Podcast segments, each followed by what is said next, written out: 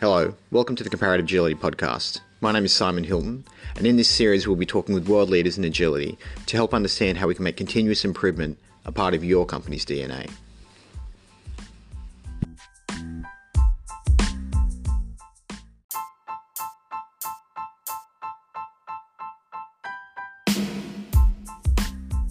In this episode of the Comparative Agility Podcast, I talked to Richard Kasprowski and talked about his High Performance Teams framework, which really draws upon a lot of the work we've talked about before with team emotional intelligence and psychological safety.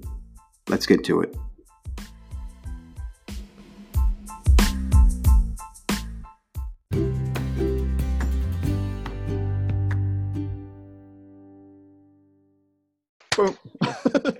Hey, Richard, how are you? Hey, Simon, I'm doing really well. How are you doing? I'm doing great. It's an early morning here in Sydney, but I'm glad to be joining you online here for a quick chat about a comparative agility capability. We've got high performance teams, ones that I'm really, really excited about because it's a little bit different. It provides more of a practical approach to some of the concepts that we've been talking about within comparative agility and other areas. So just how did we come to have this high performance team capability? Yeah, so I have some slides that we were talking about sharing. I'll just share my screen. We can sort of talk over the slides as we go. You can see that? Yes. All right. Yeah, so this idea of high performance teams, core protocols for psychological safety and emotional intelligence. This is about behaviors that a team of people can engage in together that get them high performance, that get them safety, that get them emotional intelligence. We have diagnostics for these things on comparative agility. We have a diagnostic for psychological safety. We have a diagnostic for team emotional intelligence. We call it the Inspired Teams diagnostic. These are about mindsets that are sort of outcomes of culture or behaviors that people engage in together on a team. Mm-hmm. And this high performance teams diagnostic is looking at specific behaviors that actually happen. So observable behaviors that it's not just measuring, do you have it or not? It's really guiding you on what you could be doing very concretely to move toward more psych safety, more group emotional intelligence, and moving toward higher performance. So that's what this one is all about. Yeah, what it reminds me of is that saying that I'm really butchering the term here, but happiness ensues. Happiness ensues work, or you can't pursue happiness. It's an outcome of things. And I think that's something which resonates with me here is that someone could say, okay, we're going to go get psychological safety. We're going to go get emotional intelligence. So, well, actually, these are things that come about when you do certain other things. So you got it. What do they call that? There was a book about this, I think, called Obliquity. It's like, I have to read it then. Something straight on. Yeah. It becomes really hard. Like you get anxious about it, you get stressed, and you actually can't do it. But when you kind of know what your North Star is and you go at it through some other path, it's way easier. And also I've worked with a lot of companies and teams where they know about all this psychological safety and emotional intelligence stuff. And they're like, that's great. And we've measured it. Now we want to know what to do to get that, right? Because the measurements don't really tell you what to do. Yeah. Right? So I got into this, I've been writing code for a long, long time. I was good at it. And I rose as a leader, and I started noticing that it was more about what we could get done together, how we felt doing it together, how much fun it was for us versus how good I was at it. Right? So I got more interested in teams and teamwork and how do we build awesome tech products together? Yeah. How do we get the stuff done that we want to get done together? I'm in a very similar situation. I've come from a delivery background, digital background, building things with teams for a long time. And then you start to get really curious about, wait a minute, the what we're building is really good, but just the how we build it is just as important to, and it actually, as we just talked about, when you do focus on how you build it, by inference, your what becomes so much better. So. Exactly. And, you know, how we build it, the quality of the team. Some people say the quality of the team is exactly reflected in the quality of the product, right? Mm-hmm. The name of this principle escapes me right now. There's this principle that the architecture that you see in the software directly represents the architecture, you know, the way that The organization of the code or the organization of the product modules is exactly the same as the organization of the people. It's also like the quality of the product is exactly the same as the quality of the relationships between the people. How integrated are their different software modules, product modules, exactly shows you how integrated are the people who built those modules. Right. So, and I like to ask people this kind of question: what's the best team you were ever on in your entire life? So this could be a work team, and I define team here as any group of two or more people aligned with a common goal. Right, so this could be a work team, this could be a school project team, could be a current work team, a past work team, a non-work team. We have teams all around us because we're all in different contexts and different areas of our lives. So like my wife Molly and me, we're a team. We're a group of two or more people with shared goals. Somebody once told me that their best team ever is their Saturday morning fishing group. They're just totally aligned on the goal for the day and fishing, getting it accomplished together. I watch my wife Molly knitting. And she does it with other knitters. They share ideas and information and knowledge and skills with each other. They're all better knitters together than any one of them could possibly be individually. They're an awesome team when they're doing that. And so, you know, I actually invite you, Simon, to think about what's the best team you were ever on in your life. And anybody listening or watching. And first identify that best team of your life, and then like take yourself back to it. Or, you know, if it's a current team, that might be easy. If it's a past team, sometimes people close their eyes and do it almost as a meditation. Take yourself to that best team of your life, and re-experience the activity you were doing with that group of people. Re-experience the people in the group, and re-experience the sensation of doing that activity with those people. And like really re-experience it. It always feels good in my belly as I think about this. And if you could summarize, if you could capture that experience and capture it in one word, summarize it all in one word, what would your one word be? What's your one word, Simon? To me, it's trust and just being belonging. I mean, when one feels that trust and belonging, it's kind of like that hierarchy of needs from Maslow, like everything else falls away. And I can just focus on being the best version of my contribution to that team. Yeah, that's beautiful. And this is borne out by, this is like an informal survey from doing this with a group of people at a conference. And trust, just like you said, that was the biggest thing. That was the one word that stood out more for more people than any other word. Representing, consolidating all the feelings of that best team of their life. Also fun, collaboration, joy, together, safety, satisfaction. They feel like an orchestra, they're harmonious. This is what it feels like to be on the best team of your life. And this is all, of course, a subjective, qualitative kind of thing. And of course, there are objective ways to measure this. Okay, this is what I actually mean by a high performance team. It's objective. So a team, any group of two or more people with a common goal. A high-performance team is one of those, a team, that is objectively better than other teams that do similar work. Yes. Right, so they have to be doing similar work. You couldn't compare a football team with a technology development team. Yeah. It doesn't make sense. You could compare two football teams. Yeah. And we do this like every Saturday, right? Yeah. You could compare two technology teams. But you also couldn't compare someone in the kids league versus the NFL, right? So they're different.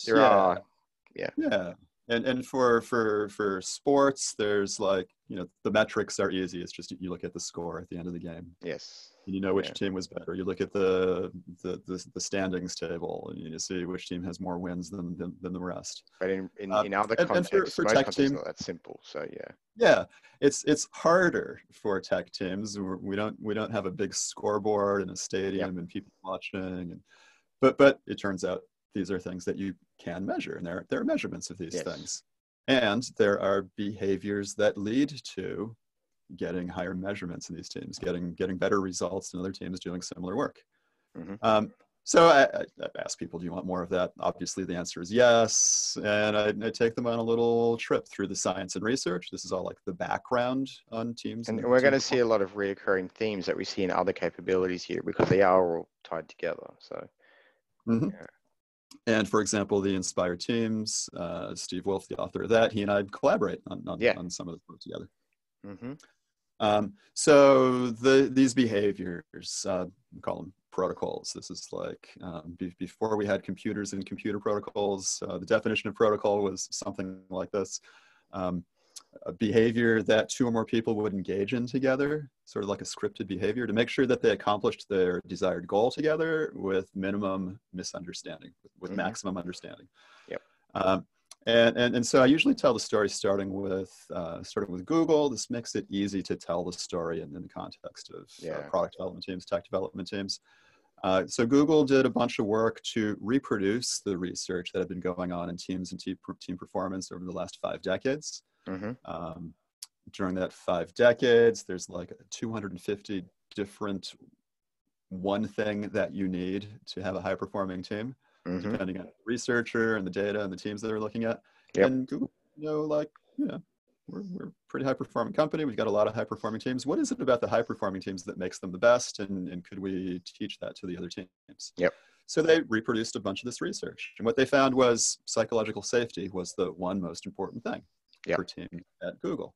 And this is the work of Amy Edmondson from back in the 1990s. And yep. we have the diagnostic for this that she's the author of on comparative agility.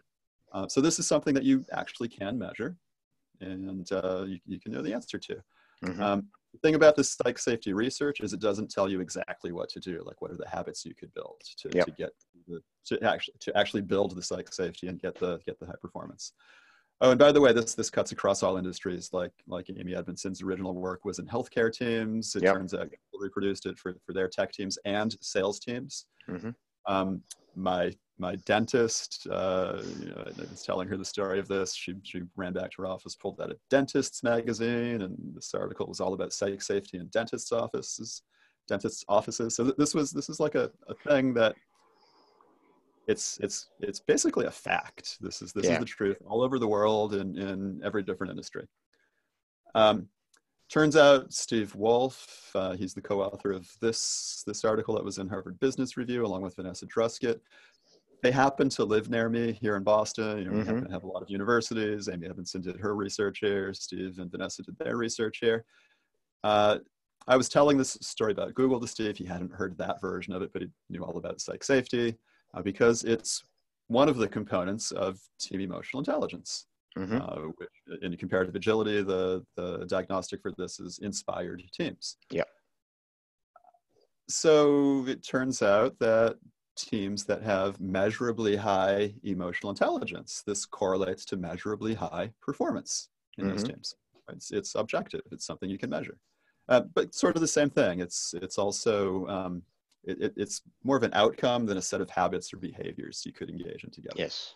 And so this is all interesting to me, and the science is really solid, and it helps me explain this to people about why they might want this for their teams. Even logic-minded people, it's like if you want high performance, you probably want emotional intelligence and psych safety. Yeah. If you don't want high performance, I mean, now that you know the story, if you don't want high performance, then you could choose not to have high EI and not to have high safety in your teams. That's up to you. Yeah. Now it's funny that I think a lot of people feel like if you did say that to them, you need team emotional intelligence, psych safety. Like, well, isn't that common sense? But at the same time, it's not almost. Yeah, and it depends on who you ask. For some people, it's like, well, that's common sense, and I already know how to do this. This is just sort of like how. Well, then why aren't we doing it? Like for others, it's like, no, I'm a cold-hearted scientist. They don't say it like this, but it's like I'm a scientist. I write code, or I'm a mathematician. Yes. I solve problems. I'm a physicist. Yep. There's no room for emotions in my work. Mm-hmm. That would be a waste of time. Let's just solve the problems and write the code. Not worry about this emotion stuff, right? So, but while you can reach your goal, you're not the optimal version of your team.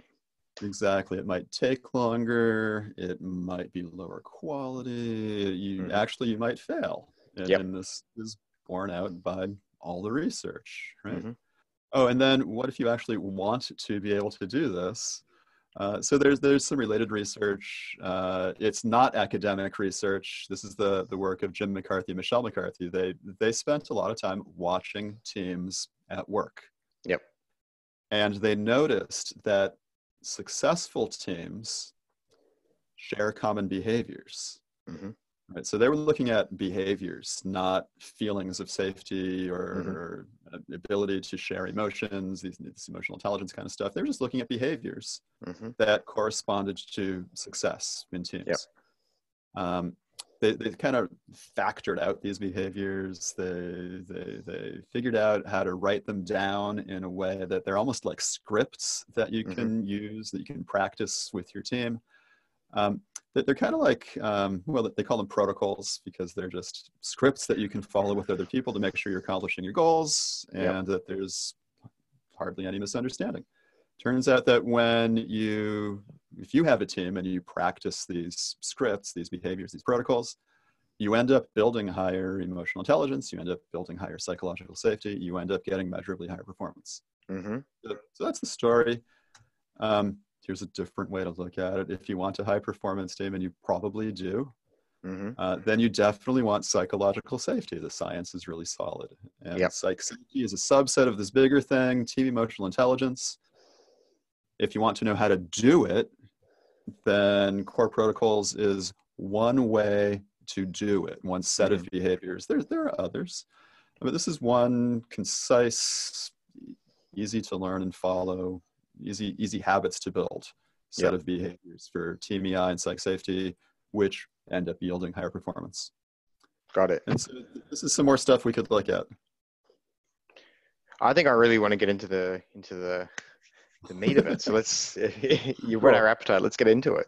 All right. So some practical skills. I like to build this up as a series of building blocks. So I've got 6 building blocks. I've kind of taken McCarthy's work and reorganized it as building blocks for teams. Yep. The first building block is positive bias. Mm-hmm. Now, okay, there's no particular activity here. There is an activity I use to sort of show people what positive bias means.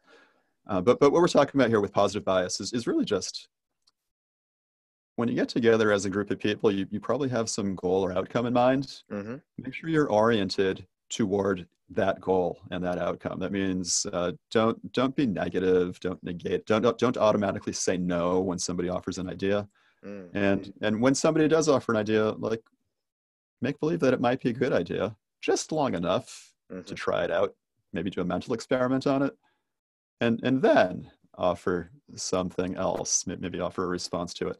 This is a little bit of the idea of voice in teams. Mm-hmm. And this is another part of the research. It turns out that in teams that have more voice, that more equality of voice, everybody on the team, their ideas are being heard. Yeah, those teams outperform other teams, and this is sort of an orientation toward that. That's what I mean by positive bias here.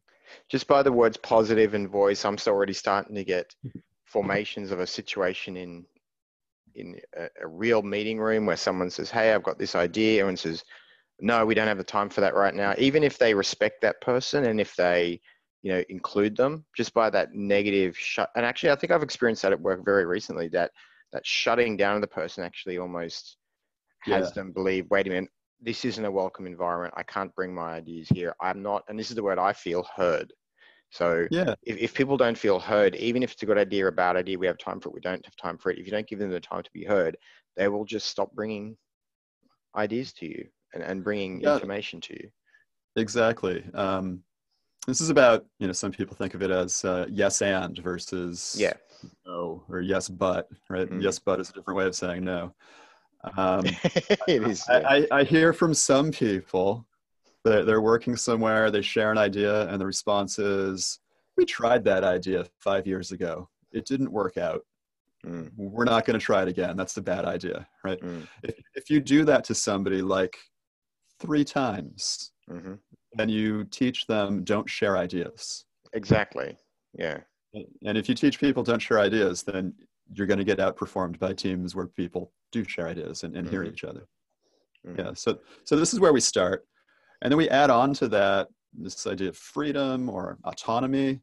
And what we mean by this is if you If you look at high-performing teams, they're groups of people who get together voluntarily. The best teams get together voluntarily. They're the people who want to work together. They choose the work they want to do, and they get to decide for themselves how to get the work done.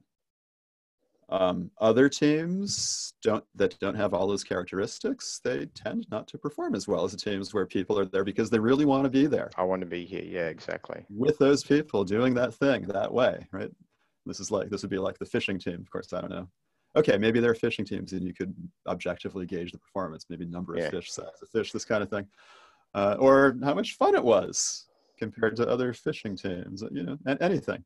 Mm-hmm. And of course for work teams as well, this is something you could measure the performance of the work team. So a couple of the actual behaviors, one is called pass, another is called check out. Yep. These are kind of like explicit scripts that you can practice with your team to teach you how to exercise your freedom and to be able to exercise freedom and autonomy with each other. Mm-hmm. I find this really interesting because this is where kind of we come to that point of, let's assume though we have that hypothetical situation where we're putting an idea forward. People need to say, I'm in, you know, to say, yeah, I want to be a part of this. Yeah. But then you have some people on the team who go, look, I don't have time for this woo-woo stuff. I'm out. I'm going to move on. So what happens at that point? Do we just say, look, you're free to do that as a part of your freedom. We hope you'll come join us later. Is that? Yeah, absolutely. Like the invitation is there. If you have somebody on the team who doesn't really want to be there, they're probably, you know, they're adding friction to the team. They're holding the team back in some way. They might be sucking energy out of the other people on the team. That you might have like 6 people on the team and one of them doesn't really want to be there, and you're getting like maybe 3 people's worth of productivity out of that team of 6 because of the friction, right?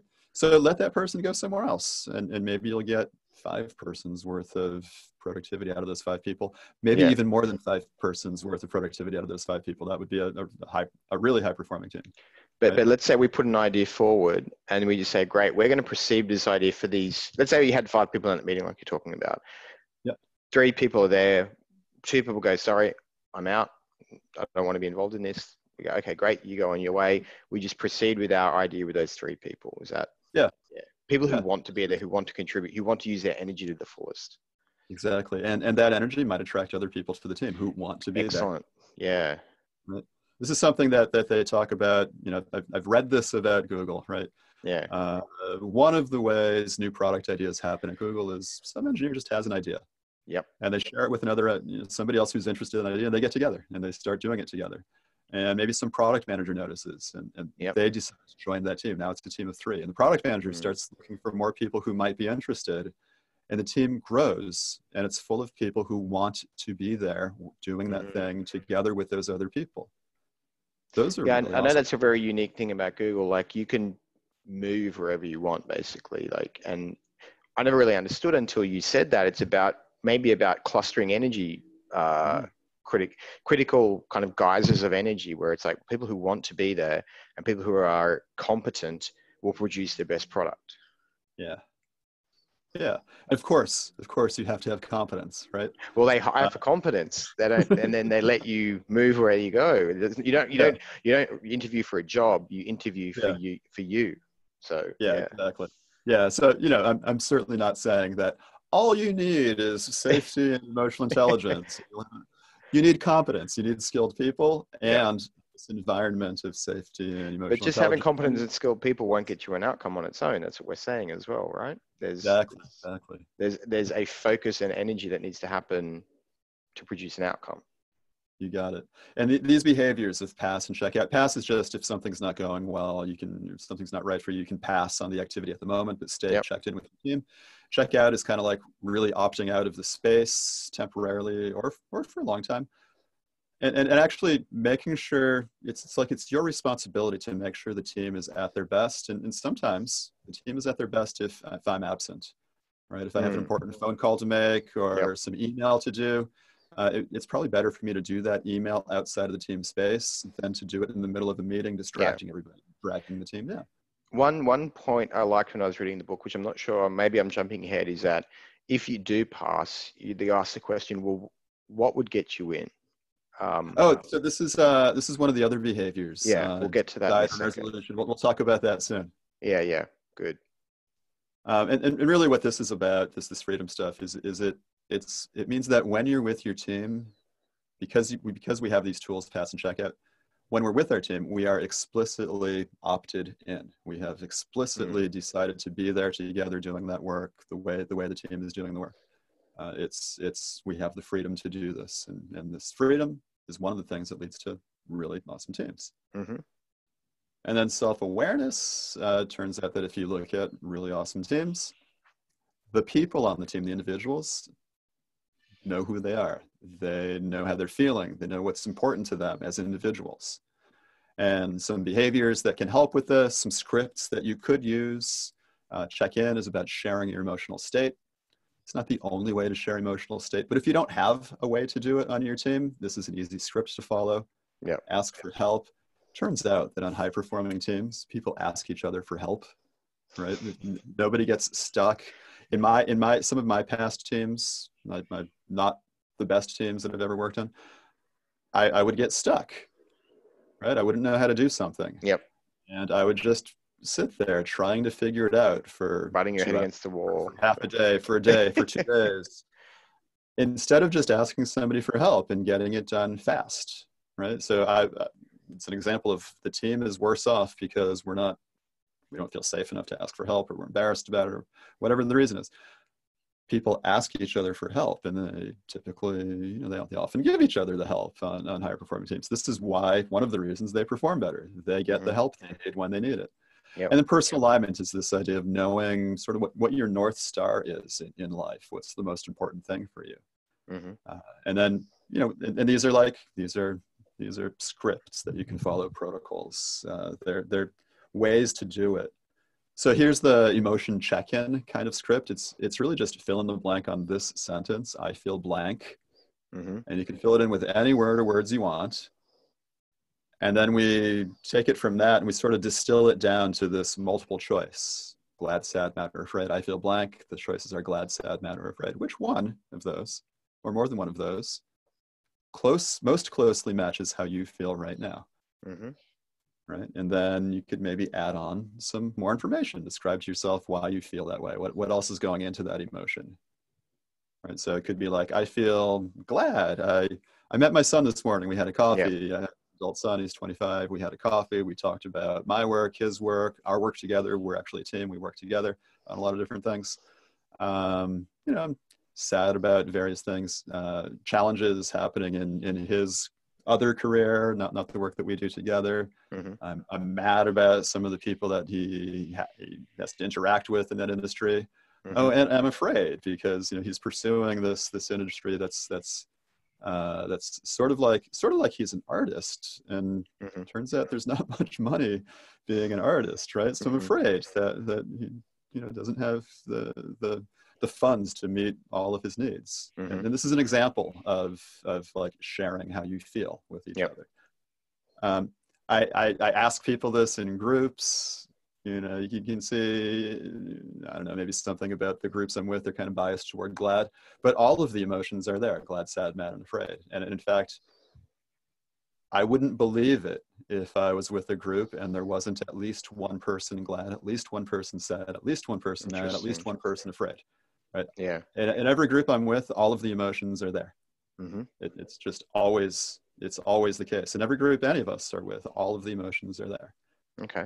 And here's the script, right? The script is, this is how to share. This is a way, right? It's a script. Mm-hmm. This is easy for people. Even if you don't know how to do this, if you don't have a practice or habit of doing this, here's an easy way to share emotions with people. Just, I feel glad, sad, mad, or afraid.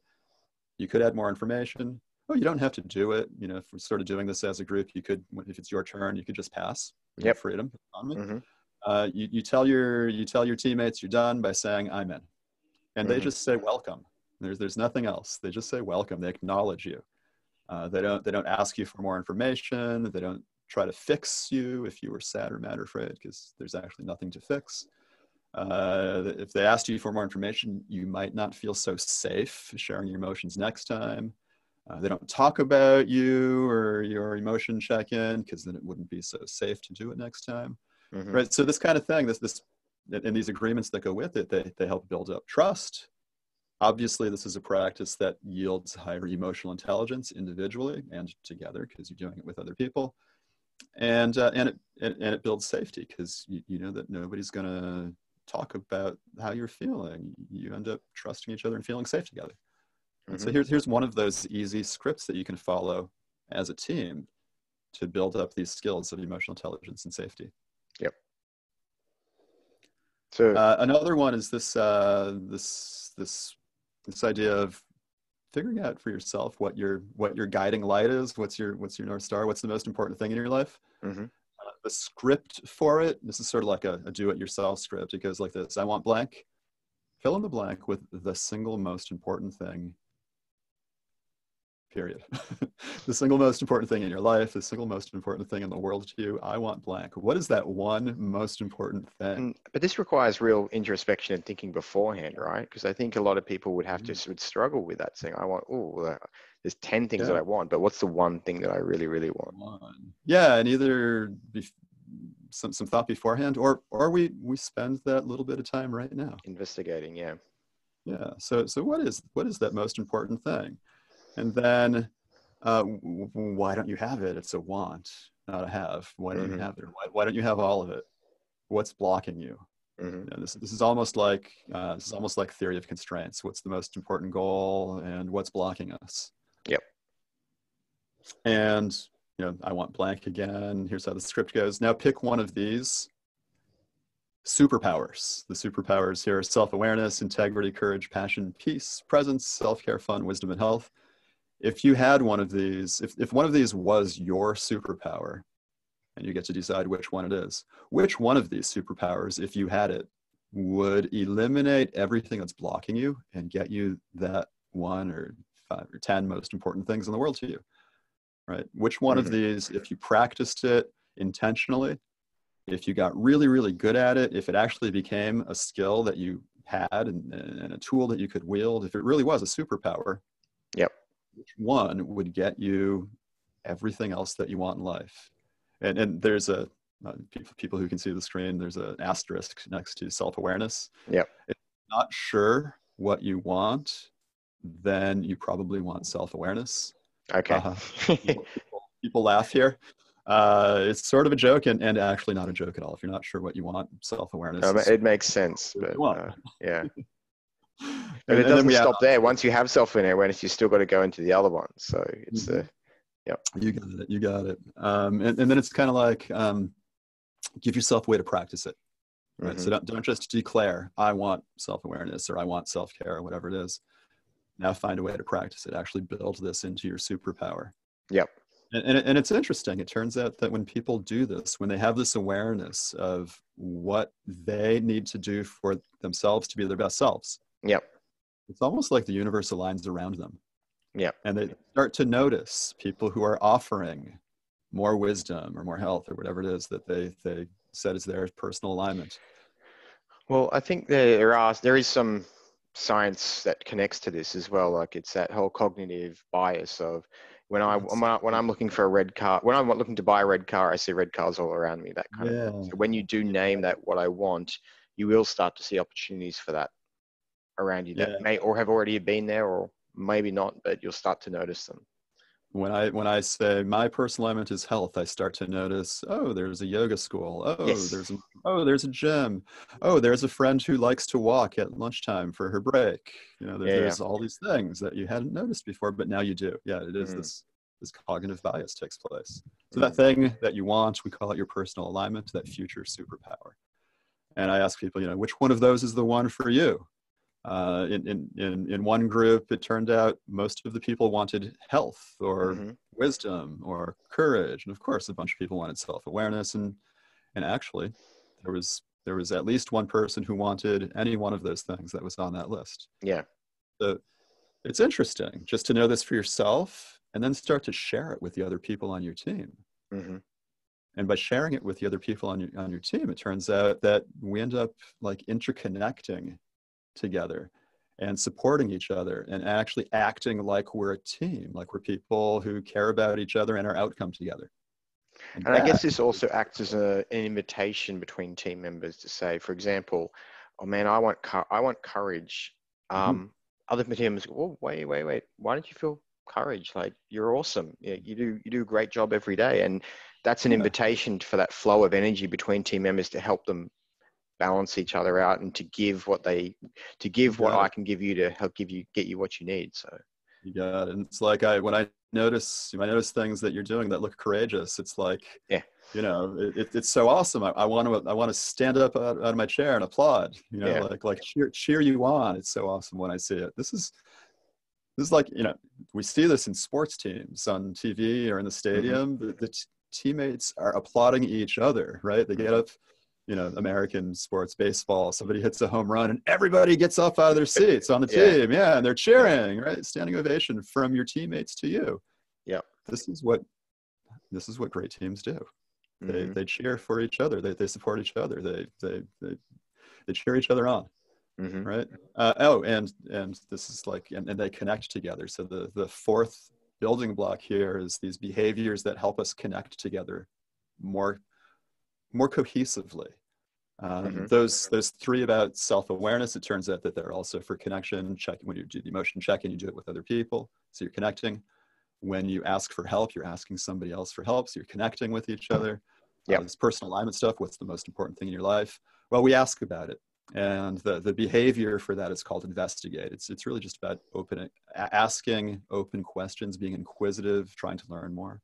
Yeah. Intention check is another one of these connection behaviors. It's sort of a script or some guidelines for going back to positive bias. It's like when something happens on the team, when a teammate does something that you don't understand, instead of accuse and blame, which is what a lot of teams do, we ask more about it. We're like, hey, what was your intention when you said blah, blah, blah, blah, blah? Or what were you hoping the outcome would be when you did blah, blah, blah, blah, blah? So now there's room for dialogue. There's room for understanding each other versus blocking each other out. Yeah. In fact, one of my best team of my life, my wife and me, we just did this before I came down here to join you on video, Simon. We did some of this. What was your intention? What were you thinking? We didn't do it exactly by this script, but we have ways to do it. And actually, that's what's important. You don't have to follow these scripts exactly. Yeah. If you don't have a way to do this already, then you might just follow these scripts exactly. But if you have another way to do it, it doesn't matter that you check in following that script exactly. What matters is that you have a way to know what your emotional state is and share it with others. It doesn't matter that you pick one of those things and call it your personal alignment. What does matter is that you have a way to recognize within yourself what's most important and what can get you to be your best self, and to share it in some way with the other people on your team. These are things that make some stuff you said there was really, really important around accusation and blame, because those things can go down a very very hard path very quickly. And that's why having tools like this actually allow you to, it's almost navigating a pit hole, right? If you're driving along at 100 kilometers an hour, a hole in the ground can actually have a very negative effect upon your speed. But if you can quickly navigate around these things with just these kinds of auto corrections, it's amazing. Yeah, you got it. And this is a way. All right, I think you have a background in software development as well. Yep. Sometimes I talk about this as like continuous integration. Yep. Right. Except instead of talking about code, lines of code, modules of code, making sure that they build together and they work right, I'm talking about humans, people on a team, integrating together. This is like continuous integration for teams, or continuous team building, or continuous teaming. It's something we do all the time. And like this thing with my wife earlier today, it's kind of like the red light went on and the integration failed. And the most important thing to do next before anything else was to reintegrate. It makes me smile and laugh a little bit, because if you do have a background in software, that integration is the most dangerous point of any software development cycle, when you start to put two systems together and things aren't working, and that can take you months to resolve that if they're being built in completely different ways. But that's why they say And the saying is integrate early, right? Yeah. Because it's only then you catch the errors in it when they're small, and you fix them and you build in a aligned method. You got it. Small integration is easier than big integration. Yeah. Yeah, fixing a small mistake is easier than fixing 3 months worth of mistakes. Correct. Same thing in interpersonal relationships, right? Fixing a little really powerful, I think, yeah, is way easier than fixing three months, 3 years, 30 years worth of relationship mistakes. 3 days of misalignment is easier to fix than 3 years of misalignment. Exactly. Yeah. Got it. And it ends up being like the most important thing to do. Oh, and of course, you know, the opposite of integration is disintegration. You certainly don't want your product or your team to disintegrate. Yep. That obviously won't get you the best results. So this idea of investigate is really about being curious, asking open form questions. There's a body of practice called clean language, maybe using the clean language body of questions, sort of that vocabulary of just learning more, asking questions that are totally unbiased and just genuinely trying to connect and learn more. Turns out that this is like a superpower skill. And all of the we've seen 4 building blocks so far, and a handful of these behaviors. I've skipped a couple for brevity. Mm-hmm. If you look at a high performing team, you know, like if you could imagine a work team or a team of any kind, and you could watch them in a sort of like imagine a lab setting, a laboratory setting. You've got a one-way glass wall, and it's like a mirror on their side, so they can't see you, but you can watch them. If you could watch them, it would look like they were friends. It would look like they cared about each other. You'll see them, you know, sharing how they're feeling. You'll see them talking to each other versus accusing. You'll see them laughing and smiling. Yeah. You'll see them, even if somebody is feeling mad or sad or afraid, you'll see them like taking care of each other. Yeah. You'll notice them asking for help and offering help and doing all the things that it just looks like they're friends. Right. And so these behaviors that I've shared so far, these really like concise, fast descriptions. I was sharing this with somebody once and she was like, this is really awesome. This is actually a reproducible recipe for love. Right. And so really, and this is getting woo-woo, right? This is like really when you watch high performing teams, it's the same thing as teams of people who love each other. And I don't mean like I don't mean sexual and romantic kind of love. I just mean fraternal love. Like we care about each other. And you know, and there's a lot of people who work in I don't know, finance companies and things, and love isn't a word that they've ever heard at work. If it's not a word that works for you, you can try friendship. Right? Yep. It's the same thing. Yep. It's a longer word. It has more letters. It has 2 syllables. Same. This is what I mean. It's like really intense friendship. Like we care about each other. Yeah. Like we care about each other's goals, and helping each other get what we want together, and just, you know, whatever it is. And these behaviors that we've looked at so far, they're the recipe for friendship. You start. Think of the best relationship you've had in your life, whether it was a team or just a friend. You started with positive bias. You got together because you had some positive intention in mind, not to hurt each other, right? Yeah. Not to destroy anything. And you had freedom. It was a choice to be together. There was no coercion. There was nothing. Nobody was forcing you to do it. And there's this emotion check-in. You share how you're feeling with each other in the best relationships of your life. And it turns out, according to the science, in the best work teams of your life. Yeah. Oh, and personal alignment. You know what's important to you and investigate. You share it with each other and you learn as much as you can about each other as fast as you can. This whole thing is a reproducible recipe, not only for friendship, but for high performing teams. It turns out they're the same thing. Yeah. And of course, this is a little woo-woo for people. So I wrote it as code, right? This is the code. This is like a script. You could execute this in your brain and in the brains of all the people on your team. It's really just, this stuff is possible. It's possible to learn these habits and build these skills. There's no magic here. It turns out that it yields better teams. You can understand how, though, this is almost tribal. I mean, all these things that we have today, these structures come from the core idea, business, any group is built around the core idea that we come together to prosper. That's what society's built on. That's what government's built on. That's what business is built on.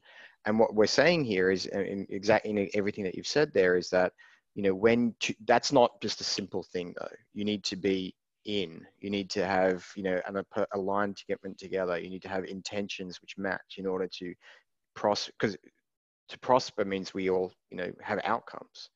Yeah. So I see this as almost being very, how could I put it, primordial in just the way that we relate to each other. And the point that you made about it working in all these different spheres just speaks to that it's just a part of being human. Everything you said is spot on. Wrote it down for myself. I haven't heard it quite like that. We come together to prosper, whatever that means for us, for whatever group of people it is, for whatever the goal of that group is. We come together to prosper, to maximize that most important thing for us individually or together. Yeah.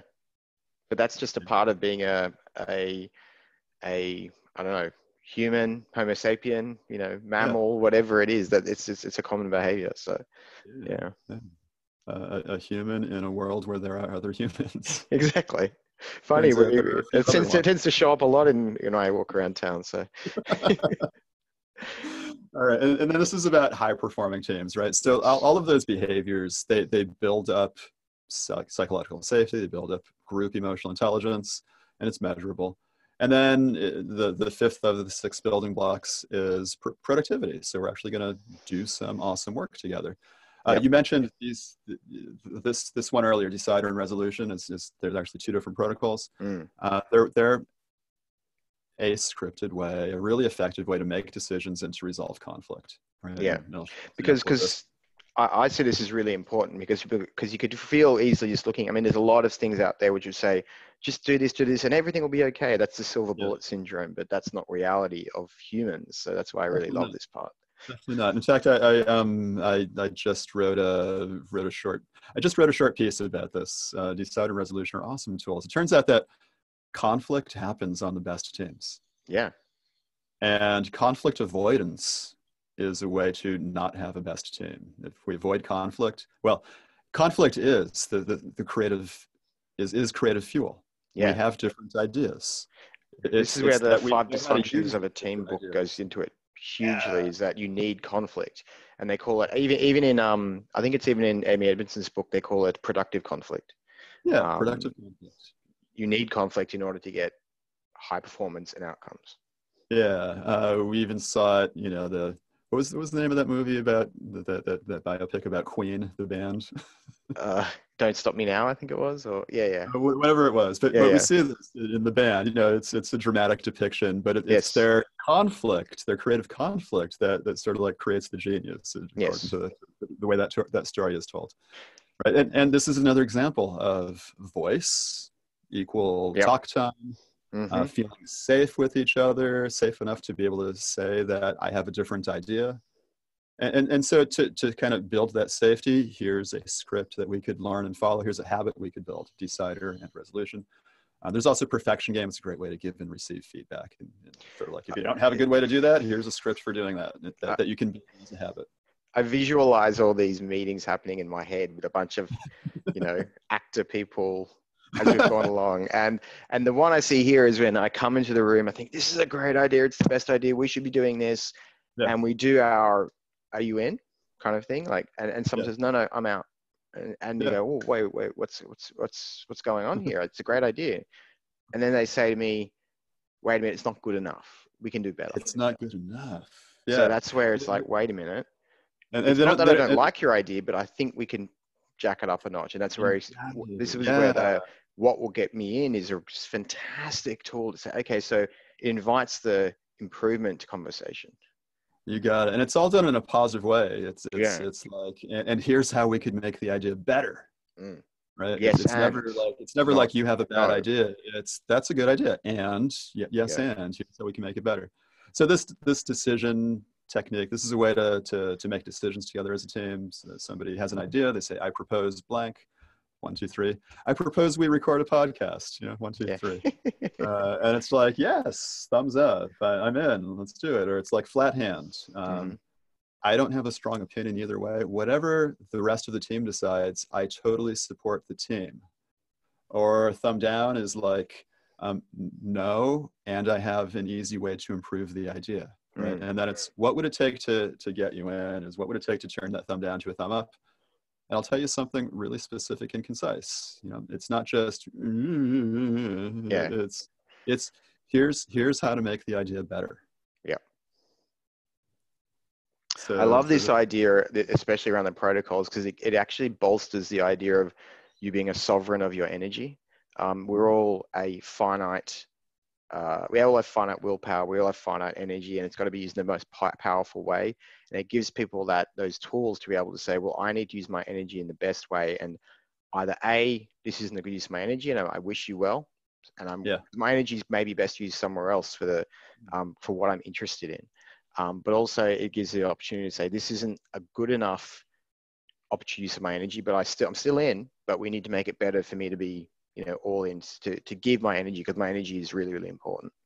You got it. And each one of us is responsible for ourselves and our own outcome. Yeah. And it's that buy-in that goes, well, once I'm in, no holding back. Like, this is like, let's go.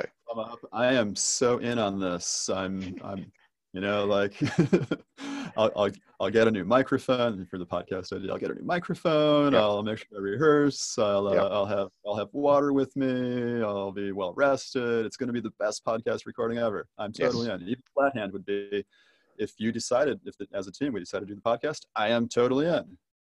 Yeah. All right. The thumb down would be, well, I can't do a podcast on this date, but to get me in, we could do it on that date instead. Yeah. You know, or instead of podcast, it could be we shoot video. That would get me in. Thumbs up. Yeah. Whatever it is, it's going to be an additive thing, and my voice is going to get out there in a safe way. Correct. And so this is this is another one of these superpowers, I guess, for mm-hmm. having a team where you feel safer, where there's high emotional intelligence, where you get better performance. And the thing I think really we haven't really underscored is that when you practice these things, and they talk about this in high performance military teams and stuff, sometimes it comes to a point where there's just the communication happens at a subconscious level. It's not even sometimes it becomes nonverbal even, but at the very point, what we're trying to say here is that once the protocols are established, things happen faster. Decisions get made, energy gets distributed, outcomes happen, and you get this flywheel effect of positivity, of productivity, and all these ensuing factors that we talked about before. Yeah, and like in that example, it just might take a little bit of training and practice, right? Mm-hmm. To be able to get into that state. And that is the state of a high-performing team. This is sort of the qualitative state, and a lot of the empirical things that we could observe, right? Like people are aligned without even using words. Mm-hmm. People are making decisions. That's the trust that people are talking about. That is awesome alignment when you can decide what to do without even saying it out loud, right? I did have someone say to me once, trust is the lubricant of any organization. If you don't have trust, it's grinding every day. But if you have trust, it's the thing that just gets the engine going. Got it. There's this friction holding things back. Yeah. One last behavior, one last building block. I call it error handling. Protocol check by the book is like, if somebody violates a protocol, you say protocol check and you try to fix it. It doesn't matter doing it exactly that way. What does matter is that in high-performing teams, they have a way to hold each other accountable to the team agreements that they have voluntarily made together. Mm-hmm. And when somebody deviates from one of those agreements, there's a safe way to say so and to get back on track. Yeah. Right? So here's an example. If you don't have a way to do that already, here's an easy script to learn and follow together. If you do have a way to do that already, awesome. Keep doing it. Yep. Yeah. I think that's very powerful. As I said, it's one of those things where things could go off the rails, but making sure that they come back on is always very important. Yeah. In a safe way, where you're not accusing or blaming. So. Safe way, no accusation or blame. Nobody gets, nobody gets fired or threatened for breaking a team agreement. Because the thing is, it is going to happen. So just prepare for it. I can't possibly remember all of the agreements of all of the teams that I'm a member of, and I'm so grateful that my teammates take care of me and remind me what our agreements are. Yep. And it's really like that. And that's honesty coming from me right there. I'm a member of different teams and we have different agreements. And I love it when people remind me what our agreements were. Yep. So different takeaways that people get from this. There is science and research in high performance teams. You can look back at the literature. You can learn this stuff. Team emotional intelligence is a way to raise psychological safety. Core protocols, this behavior set we just looked at, they're a way to raise team emotional intelligence and psych safety. Turns out friendship is congruent with high performance, sort of math work, congruent. But it's the truth, right? And there are other things people take away from this. Lots of takeaways. But really it's back to this one. If you want a high performing team, then you definitely want psych safety and you definitely want high team EI. The science and research on teams and team performance bears this out. It's been replicated in many different industries, in many different parts of the world. People have replicated the research. If you want to know how to raise the measurements on team emotional intelligence and psych safety, you need some behaviors to engage in together. And core protocols are a set of behaviors that you can do together. Yes. This idea of continuous teaming or continuous integration together. This is the thing to do. If you notice the team disintegrating, reintegrate.